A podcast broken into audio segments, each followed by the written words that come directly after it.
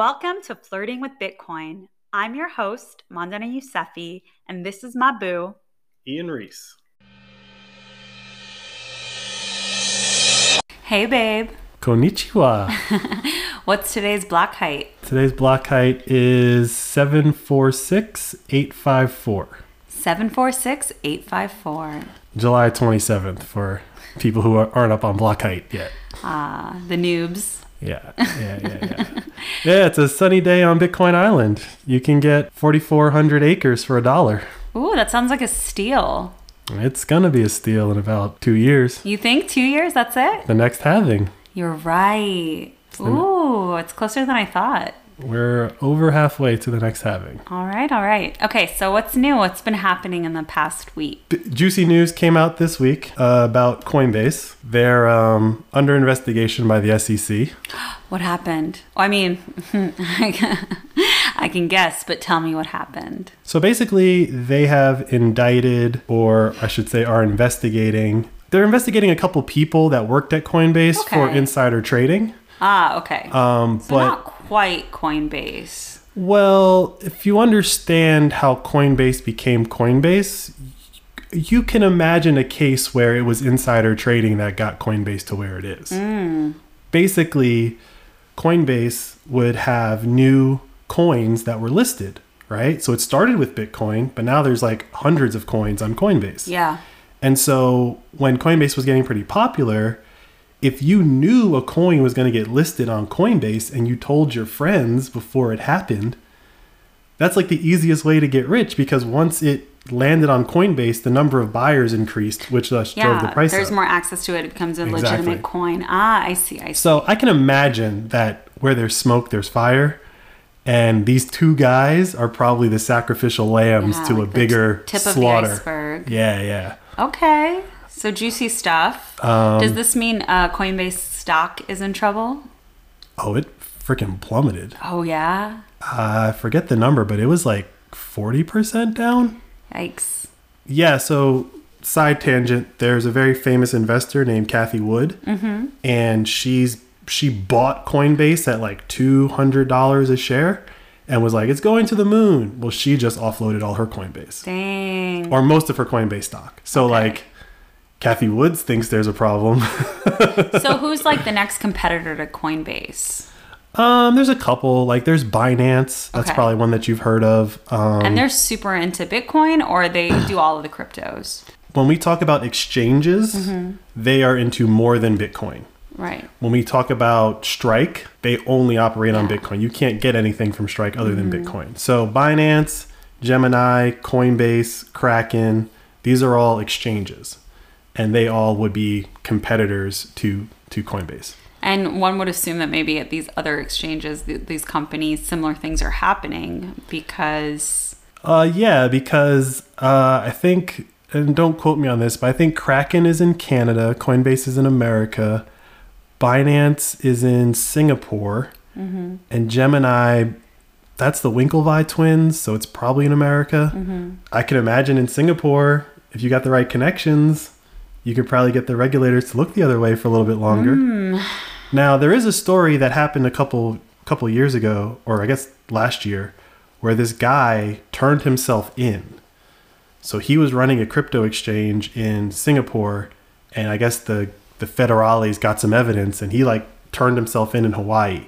I still believe that that's the guy that's been ratting everybody out this whole time. him. Good for him. Um, so yeah, I think this might be the tip of the iceberg of what that guy told them. Yikes. All right, guys, get your money off the exchanges. Yeah. So as we've been saying, if Coinbase gets in trouble and goes bankrupt, if they're holding your crypto, it's not your it's not yours.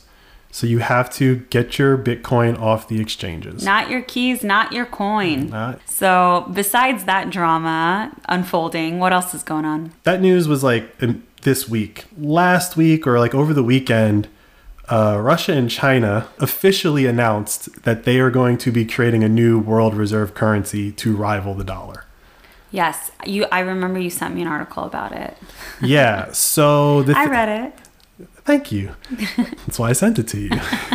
so this is a really big deal. Yeah, they like announced the intention to, and that there are other countries that have declared intent or interest?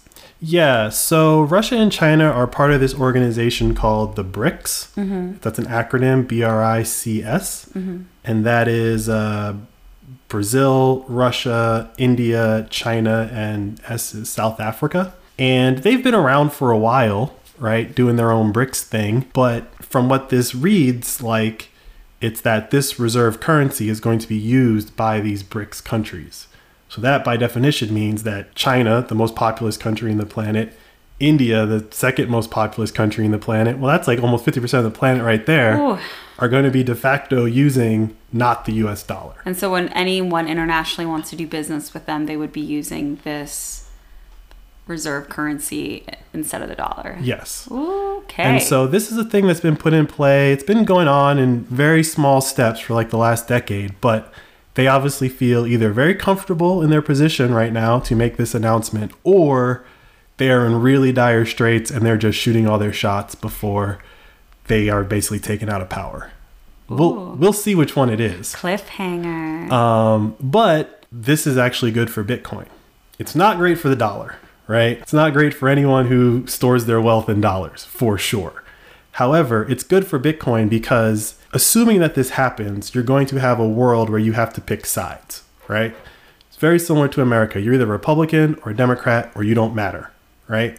Well, in this world, you would be like a US dollar person or this other thing person or Bitcoin. or without Bitcoin, you don't matter. Hmm. But with Bitcoin, and specifically Bitcoin being the the, the national currency of, of El Salvador, you've created like this neutral place where these two parties can kind of reconcile their differences, but you don't have to pick a side. So the Bitcoiners and all the nations of the world that want to stay neutral in this financial war that's about to happen, they'll pick Bitcoin. All right, babe. Let's get into it.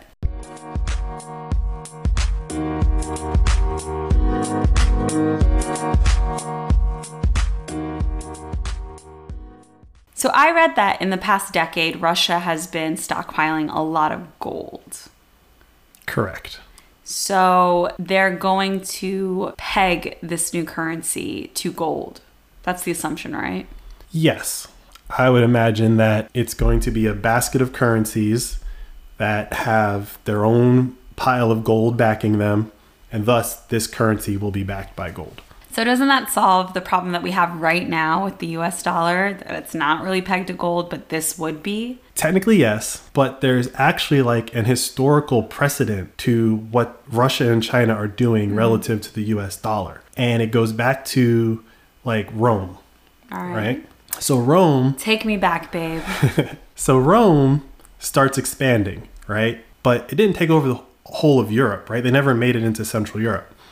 And what eventually happened was on those border regions, these people that were like pseudo integrated with Rome, they weren't really friendly with them, but they kind of like didn't start anything because they knew they would lose. They basically studied Rome. And so when Rome finally like fell to these guys, they weren't necessarily any different from the Romans.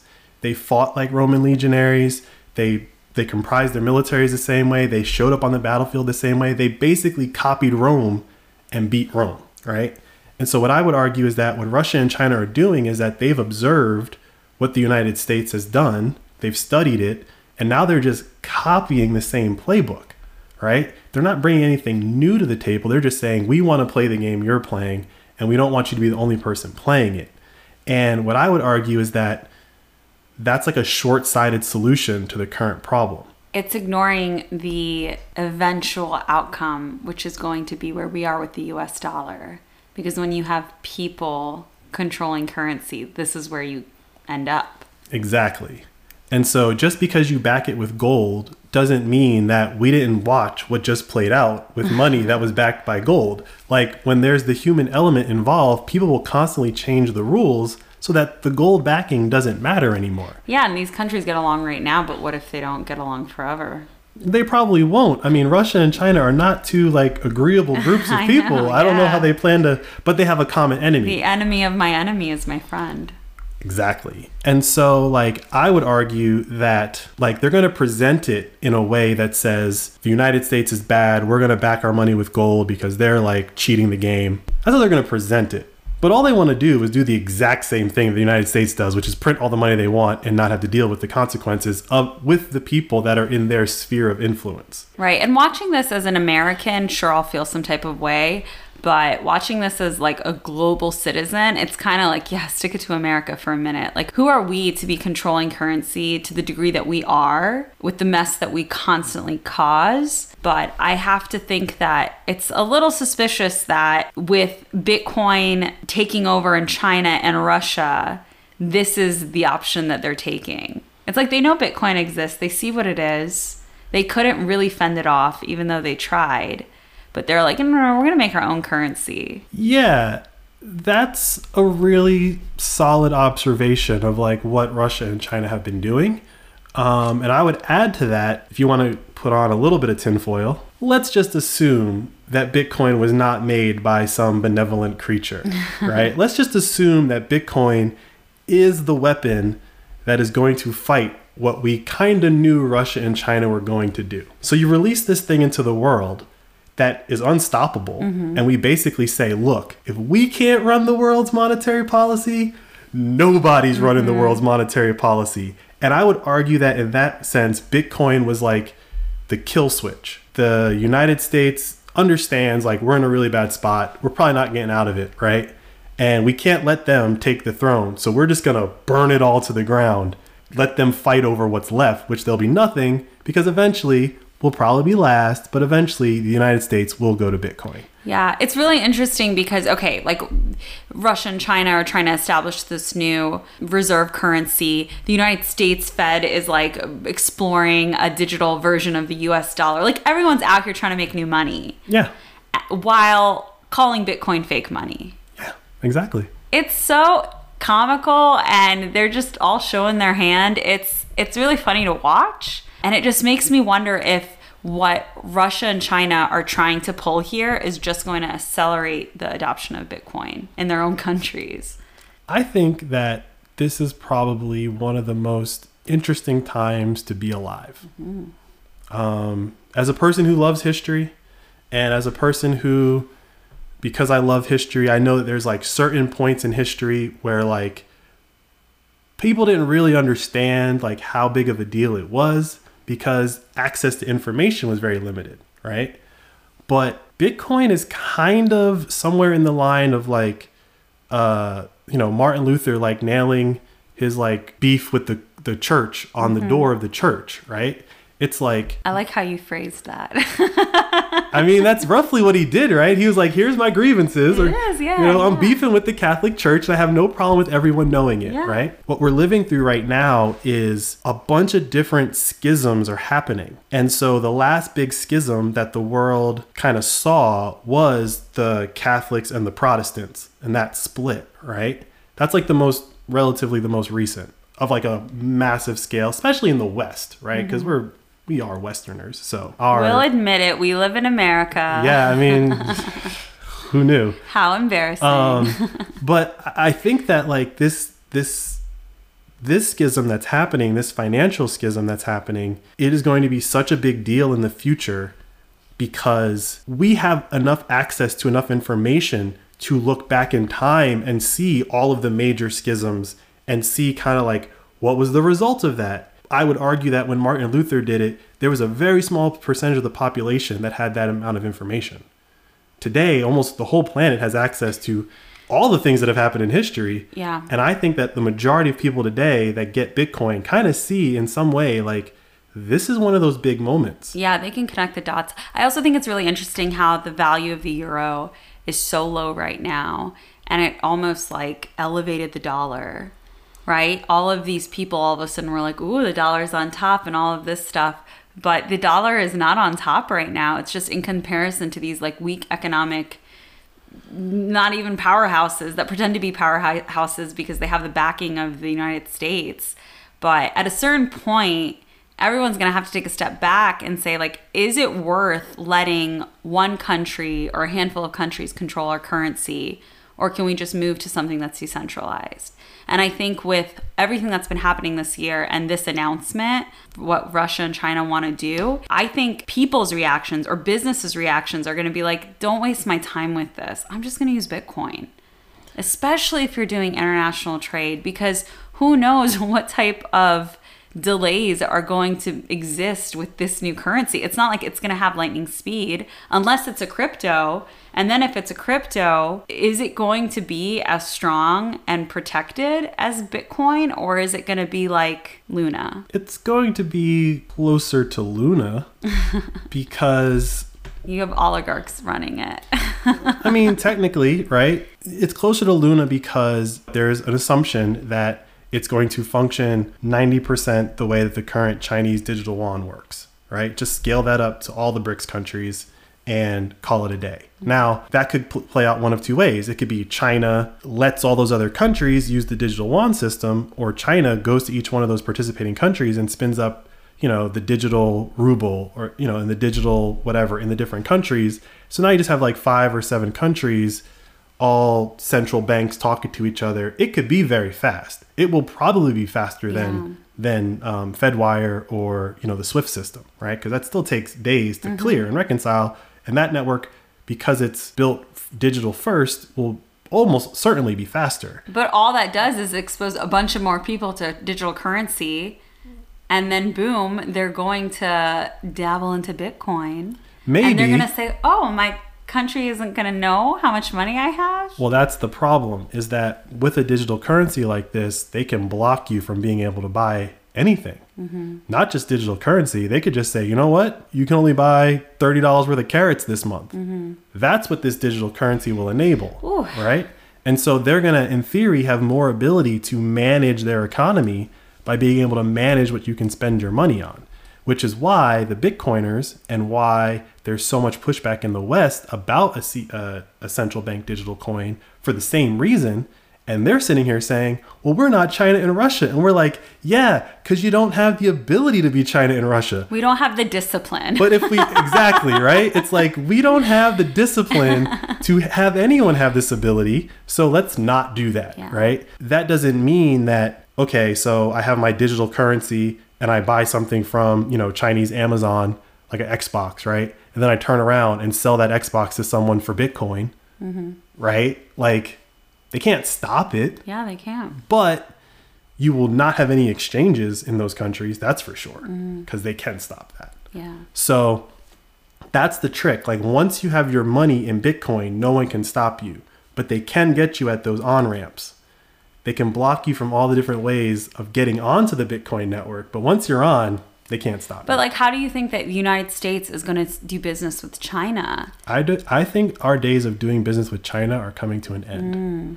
and that's part of the reason why Russia and China feel confident in doing this because it's not going to happen overnight. But a lot of American companies have just straight up pulled out of China. Yeah. And yeah, they're leaving behind the factories and stuff like that. But like they're not going to be sending Western talent into China to run those things, to teach people how to run those things. Like that's over. So if China has the capability to keep all that stuff going, great. But there's evidence to believe that they are not capable of doing that. But still, in the instances where there's still business happening, they're going to be doing business through Bitcoin probably. Well, yeah, because the governments of the United States and China, they don't explicitly do business with one another. Mm-hmm. It's the corporations mm-hmm. that are mm-hmm. based out of those countries that do business with one another. And so, yeah, like Bitcoin is probably going to be the most effective way to transact that business. Convert, to convert the dollar into this new uh, reserve currency, Bitcoin is going to be the vehicle of that conversion. Exactly. And that's why I think that a place like El Salvador is so well positioned for this new multipolar world because before there was a multipolar world, they picked a side. Mm-hmm. And they're basically the only people that have picked a side before that multipolar world. Anybody who picks a side after today, after China and Russia make this announcement, you have to assume that they were influenced by the side that they picked to pick that side. So El Salvador has kind of got the only street cred on the block at the moment to be like truly down for Bitcoin, down for Bitcoin. And everyone else is just going to be like, okay, well, I'm picking Team USA because our elites got paid off by mm-hmm. USA, or I'm picking China because our elites got picked, paid off by them. And then everyone else who doesn't want to play that game, they at least have a third option now, which is Bitcoin. And so they'll still be able to do business with these two other spheres, but they won't Like their citizens won't have to worry about their funds being frozen because you did business with someone over there when you shouldn't have. Exciting times, babe. It's very exciting. I don't think people realize how big this is. So, are you in agreement with me that this is going to accelerate Bitcoin adoption globally with governments, with private businesses, with people? Yes. I think this will accelerate it, but I don't think that it's going to accelerate it with like large corporations yet. Hmm. I think they're still on the fence, and I think they're still kind of watching to see if China and Russia are going to implode. Because if China and Russia implode and this scheme doesn't work out, they don't want to have said, well, we're going with Bitcoin. Right, because both of these countries right now are financially struggling. I mean, they're financially struggling, but they're also kind of spiteful, mm-hmm. right? So, like, yeah, the Chinese do some messed up stuff, but like, we do messed up stuff. We cost France like a couple billions of dollars by jacking a submarine deal of theirs just because they were trying to be friendly to Russia, right? So, like, Everyone's petty. everyone's petty, right? But I think for the, the people of the world that are all going to be struggling with the massive, the, the, the rampant inflation that's coming, Right. everyone's going to be looking to hide from this inflation. And they're, whatever country you're in, your government is going to be printing money.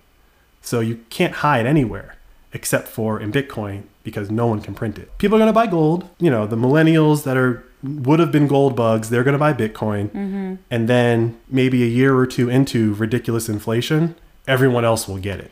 Yeah. But I think we're just not into enough inflation yet for people to really realize like, "Oh, I took like a 30% pay cut." Yep. And oh, these countries want to create new money? Mm, I'm good. I'm going to keep flirting with Bitcoin.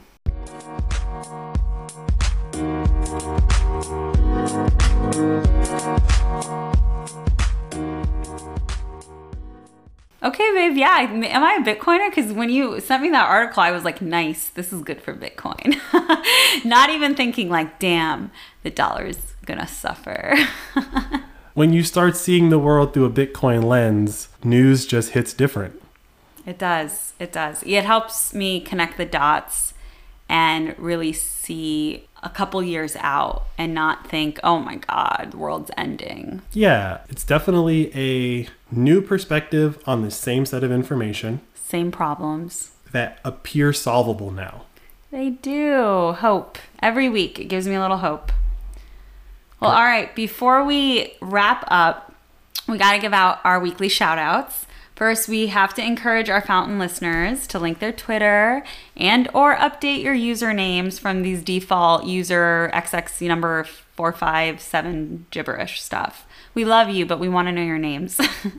uh, we have to give a shout out to uh, the boost that we got from the previous week. These are some of our uh, donations of 100 sats or more. Shout out to Cole McCormick One, Fifth Power Productions, Endive, Zaragas Crypto, Bless Allah 786, Contra Peliant Dude, The Design Flaw, Sats Deegan, Just Me, Maximo B, Holdelhog, Sal, and Piotr 42. And if you're listening on a platform other than Fountain and want to support the show, go to flirtingwithbitcoin.com slash support and see all the other ways it's possible to support us. Thanks for listening. We'll catch you guys next week.